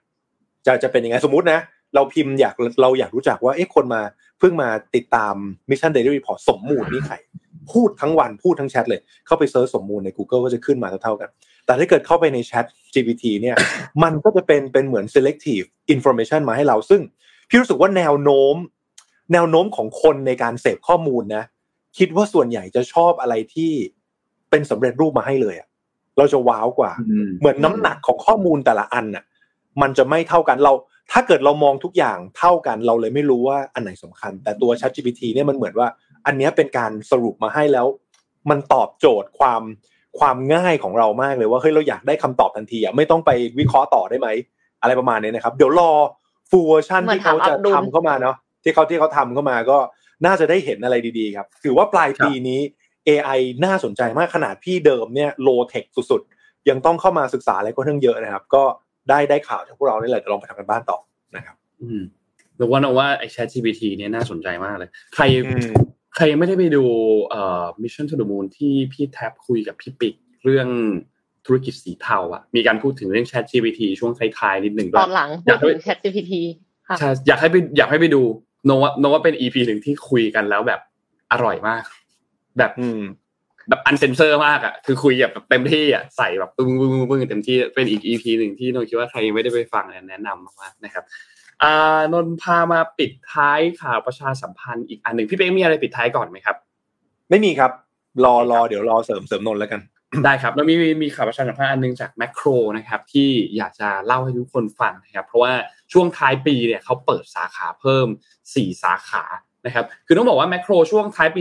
2565 เนี่ยนะครับมีการเปิดสาขาเพิ่มเติมมากขึ้น คือมีทุกรูปแบบเลยทั้งขนาดที่เป็นแบบเล็ก แล้วก็ขนาดใหญ่นะครับในทำเลย่านธุรกิจ แล้วก็ที่อยู่อาศัยนะครับในพื้นที่ทั้งกรุงเทพแล้วก็ปริมณฑลนะครับคือล่าสุดเนี่ยเขามีการเปิดแมคโครสาขาอ้อมน้อยนะครับซึ่งอันนี้จะเป็นร้านแบบขนาดใหญ่นะครับคือครบเลยมีสินค้าทุกอย่างอาหารสดอาหารแห้งสินค้าอุปโภคบริโภค ก็จะตอบโจทย์ทั้งหมดเลยนะครับ ทั้งกลุ่มที่เป็นผู้ประกอบการ ทั้งกลุ่มที่เป็นแบบแบบบ้านครัวเรือนเนาะซื้อของเข้ามาในของลูกค้าตนเองเนี่ยนะครับ ในเขตเทศบาลนครอ้อมน้อยนะครับ แล้วก็พื้นที่ใกล้เคียงน่าจะได้รับผลประโยชน์กันพอสมควรเลยนะครับและนอกจากนี้เองก็มีย่านพุทธสาครนะครับ ย่านถนนพุทธมณฑลสาย4นะครับ ย่านอ้อมใหญ่นะครับ ย่านถนนพุทธมณฑลสาย5นะครับ สาขานี้เนี่ยพื้นที่ขายเนี่ยมากกว่า 4,000 ตารางเมตรนะครับ สินค้าเป็นหมื่นรายการ และที่สำคัญคือ ผลิตผลทางการเกษตรที่ขึ้นชื่อของจังหวัดสมุทรสาครเนี่ยก็จำหน่ายภายในสาขาด้วยนะครับมะพร้าวน้ำหอมบ้านแพ้ว ฝรั่งกิมจูมะนาวแป้นเนี่ยนะครับ ก็จะมีตรงนี้ด้วย นอกจากนี้ครับแมคโครก็ไปเปิดสาขาในย่านเมืองทองด้วยนะครับ มีแมคโคร Food Service สาขาเมืองทองพื้นที่เนี่ยอยู่ที่ 2,300 ตารางเมตรนะครับ ซึ่งก็ มีการปรับแต่งด้านหน้าสาขาให้มันแตกต่างไปจากเดิมนะครับ รูปแบบทันสมัยมากขึ้น แล้วก็ชูจุดเด่นหลักๆของเขาก็คือ เป็นผู้นำอาหารสด แล้วก็เป็นตัวจริงราคาขายส่งนะครับ ซึ่งก็เป็นอีกโมเดลหนึ่งที่เป็นรูปแบบสำคัญมากๆของการรุกธุรกิจของแมคโครนะครับที่ต้องการเข้าถึงย่านชุมชน แล้วก็ผู้ประกอบการร้านอาหารรายย่อยให้ง่ายขึ้นนะครับ เช่นเดียวกันครับมีอีกอันหนึ่งแถวพัฒนาการครับแถวพัฒนาการเนี่ยเป็น Fresh at Makro นะครับเป็นร้านค้าที่ขนาดเล็กนะครับพื้นที่จะประมาณ 700 ตารางเมตรนะครับก็จะมีอาหารสดมีความหลากหลายนะครับแล้วมีสินค้า pack size ที่เล็กลงกว่าเดิมนะครับมีสินค้าจากทั้งในประเทศจากทั้งต่างประเทศที่เป็นวัตถุดิบคุณภาพทั่วโลกนะครับซึ่งก็เป็นโมเดลที่เน้นทำเลใกล้ ๆ แหล่งชุมชนนะครับและสุดท้ายก็จะเป็นสาขาแมคโคร Food Service สาขาเลียบคลอง2นะครับบริเวณย่านคลองสามวานะครับก็จะรองรับกำลังซื้อที่ค่อย ๆ เติบโตมากขึ้นส่งท้ายปลายปี นะครับก็เป็นการเปิดรับบรรยากาศในช่วงเทศกาลคือต้องบอกว่าจริง ๆ แล้วการไปเปิดสาขาใหม่ของแมคโครในหลาย ๆ พื้นที่เนี่ยมันไม่ได้สร้างแค่ความสะดวกในเรื่องของผู้ประกอบการเนาะในเรื่องของตัวลูกค้าที่เข้าไปซื้อในพื้นที่บริเวณตรงนั้นอย่างจริงมันก็สร้างงานสร้างอาชีพให้กับคนในพื้นที่ด้วยนะครับเพราะว่าแมคโครเขามีนโยบายรับพนักงานท้องถิ่นสาขาที่ไปตั้งอยู่ไม่ต่ำกว่า 80%นะครับรวมถึงให้ความสำคัญกับการดูแลชุมชนทุกภาคส่วนนะครับให้เอ่อไม่ว่าจะเป็นการมอบทุนการศึกษาให้นักเรียนในชุมชนที่ใกล้เคียง การทำกิจกรรมร่วมกับชุมชนร่วมกับสังคมนะครับไปจนถึงการสนับสนุนและพัฒนาผลผลิตจากเกษตรกรในพื้นที่ด้วยนะครับก็เป็นข่าวประชาสัมพันธ์จากแมคโครนะครับคู่คิดธุรกิจฟุตนะครับขอบคุณแมคโครครับอืมโอเคอืมวันนี้น่าจะ วันนี้น่าจะครบถ้วนไหมคะ น่าจะประมาณนี้นึกว่าเข้มข้นนะ วันนี้เข้มข้นนะจริงๆแล้ว เราคุยเรื่องข่าวจีน แล้วพี่เป๊กพาเลคเชอร์ตอนเช้าเลยค่ะ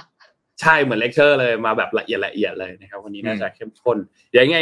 วันพรุ่งนี้เรายังเจอกันอีกหนึ่งวันก่อนที่จะหยุดเข้าช่วงเทศกาลปีใหม่นะครับพี่เป๊กมาอ่านอีกทีหนึ่งหลังปีใหม่เลยใช่ไหมครับพี่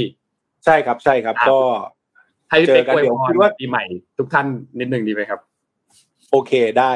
เริ่มจากพี่ก่อนเหรอหรือว่าหรือหรือว่าไงเริ่มจากพี่ก่อนละกัน เพราะว่านนท์ยังมีพรุ่งนี้อีกวันหนึ่งอ๋อโอเคนะครับ ก็ฝากไว้นะครับว่าปีนี้ปีนี้ก็เออเหมือนเหมือนเหมือนพี่เข้ามาอ่านก็ก็ก็พวกเราเนาะวันแรกอะใช่ไหมวันแรกก็คือพวกเราเลยสามคน น่าจะเข้ามาประมาณอ่แล้วเราก็เป็นใช่ปะทีมวันจันทร์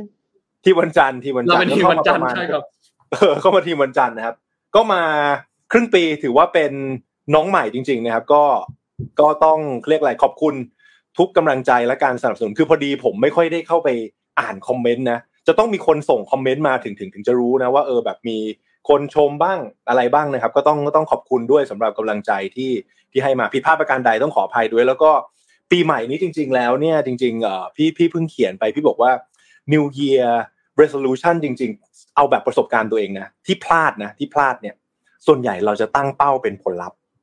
เราจะตั้งเป้าเป็นว่าเราอยากจะได้หนึ่งสองสามสี่ห้าถูกไหมเช่นลดน้ำหนัก เช่นอยากได้เงินก้อนเนี้ยอยากได้สิบล้านอะปีหน้าต้องมีสิบล้าน ปีหน้าต้องมีห้าสิบล้าน ปีหน้าต้องหุ่นดี ปีหน้าต้องต้อง six pack แต่ว่าช่วงช่วงที่ผ่านมาแล้วพี่อยากแชร์ในช่วงปีใหม่แล้วที่ทำแล้วเนี่ยมัน work ก็คือ เวลาเราเราเขียน ให้ให้เขียนเป็นเราอยากเปลี่ยนนิสัยอะไรดีกว่า หมายถึงว่าจากเดิมที่เราจะคิดถึงแต่ผลลัพธ์อะเราลองคิดถึง process สิ process อะไรที่จะไปถึงผลลัพธ์นั้นได้ เช่นเราบอกว่าเราอยากจะลดแฟต ในในร่างกายเราอยากจะลดน้ำตาลในเลือด อย่างเงี้ยมันจะดูเป็นภาพที่จับต้องได้มากกว่าแล้วเราเขียนไปเลยว่า ปีหน้าปีหน้าเราต้องวิ่งให้ได้วันละสามถึงห้ากิโลเมื่อ process มันถูกต้องแล้วเดี๋ยวผลลัพธ์มันมาเอง อะไรประมาณนี้พี่รู้สึกว่าเป็นเป็นประโยชน์ที่เกิดขึ้นกับพี่จริง ๆ ในการที่เราตั้งเป้าในช่วงปีใหม่นะครับในในช่วงที่มันได้ผลมา เพราะฉะนั้นก็ต้องอวยพรให้กับคุณผู้ฟังนะครับ Mission Daily Report ทุกท่านเนี่ยขอให้ ประสบความสำเร็จ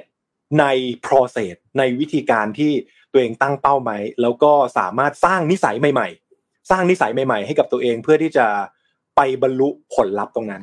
พี่พี่จะพูดเสมอว่าเหมือนเวลาเวลาเราเราอยากได้อะไรอะ เหมือนเวลาเราเราเรากลับรถเลย กระบวนการเนี่ยถ้ามันถูกผลลัพธ์มันถูกเหมือนเวลาเรา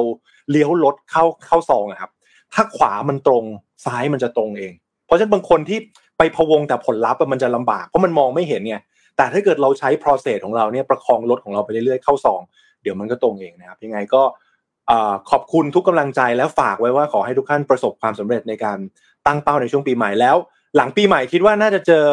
การเปลี่ยนแปลงอะไรใหม่ ๆ ในทิศทางที่ดีขึ้น แล้วก็เดี๋ยวเอาข่าวเข้มๆข้นๆมีประโยชน์ ให้กับคุณผู้ฟังทุกท่านเหมือนเดิมครับ ครับพี่พี่เอ็มต่อเลยครับพี่เอ็มก็น่าจะวันสุดท้ายของค่ะปีนี้เหมือนกันนะเจอกัวันนี้วันสุดท้ายเหมือนกันค่ะ คือเอ็มเชื่อว่าปีเนี้ย ไม่ใช่ปีที่ง่ายเลยสำหรับคนจำนวนมาก คือไม่ใช่สำหรับภาคธุรกิจอย่างเดียว แต่ว่าเป็นบุคคลธรรมดาด้วย หลาย ๆ คนท้อใจ หลาย ๆ คนรู้สึกผิดหวัง บางคนก็คือ New Year Resolution โยนทิ้งไปเลย ขอแค่ survive ก่อน คือเอ็มคิดว่าไม่ผิดนะคะ คือหลาย ๆ คนน่ะ จะรู้สึกผิดหวังในตัวเองอะ ว่าทำไมทั้งปีทำมาได้แค่นี้ ดูเหมือนจะไม่ก้าวหน้าเลย แต่ในหลายครั้งเอ็มคิดว่าเราต้องรักษาใจตัวเองด้วยค่ะ คือเราต้องยอมรับว่าด้วยสภาพภายนอกมันเป็นแบบนี้ external มันเป็นแบบนี้ สิ่งอื่นที่กระทำต่อเรามันเป็นแบบนี้ เพราะฉะนั้นเนี่ยเราจะมาคาดหวังว่าเราจะ super productive ตลอดเวลา มันคงเป็นไปไม่ได้ อย่างน้อยถ้าเราได้ก้าวไปข้างหน้า แค่ก้าวสองก้าว ก็ยังดีค่ะ คือเราไม่ได้หยุดนิ่งอยู่กับที่ หรือแม้บางวัน เราจำเป็นจะต้องรักษาใจตัวเอง หยุดนิ่ง ไปทำอะไรที่แบบไปกินของอร่อยบ้าง หรือว่าไปเที่ยวพักผ่อนบ้าง หรือว่าขออยู่กับตัวเองคนเดียวเงียบๆบ้าง เอ็มคิดว่าเราควรจะให้โอกาสตัวเองได้ recover บ้างเหมือนกัน แล้วก็อยากจะให้ใช้ปีใหม่ในช่วงเนี้ยค่ะ คือเคลียร์สมองให้โล่ง เพื่อที่จะเหมือนกับ พร้อมรับ challenge ในปีหน้าที่ไม่รู้ว่าจะเผาจริงหรือเปล่าเนี่ยนะคะไปด้วยกันค่ะ ถ้าเราถ้าเราไปด้วยกันแล้วเราก็มี support จากคนรอบข้างเนี่ย เอ็มเชื่อว่าไม่ว่าจะเป็นปัญหาและอุปสรรคอะไร เราก็จะผ่านมันไปได้ด้วยกันค่ะแฮปปี้นิว e a ยค่ะแฮปปี้นิว e ย r ครับทุกท่านวันนี้น่าจะครบถ้วนนะครับ แล้วเดี๋ยวพรุ่งนี้เราเจอกันอีกวันหนึ่งก่อนที่จะหยุดปีใหม่นะครับ วันนี้ก็ใครทำงาน ก็ขอให้สู้ๆนะครับ ใครพักผ่อนแล้วก็เดินทางกันปลอดภัยขอให้เที่ยวกันให้สนุกนะครับแล้วพบกันใหม่อีกครั้งหนึ่งในวันพรุ่งนี้นะครับ วันนี้ขอบคุณ SCB นะครับ ผู้สนับสนุนแสนใจดีของเรานะครับ ขอบคุณ SCB มากๆนะครับ ที่คอยสนับสนุนพวกเรามาโดยตลอดนะครับ ก็ขอให้อยู่กับเราไปนานๆนะครับ และขอบคุณท่านผู้ฟังทุกๆท่านนะครับ ที่ติดตาม Mission Daily Report จากทุกช่องทางเลยนะครับ ขอบคุณทุกคนมากๆนะครับ แล้วพบกันใหม่อีกครั้งหนึ่งในวันพรุ่งนี้วันพฤหัสครับ สวัสดีครับ สวัสดีครับ สวัสดีค่ะ Mission Daily Report start your day with news you need to know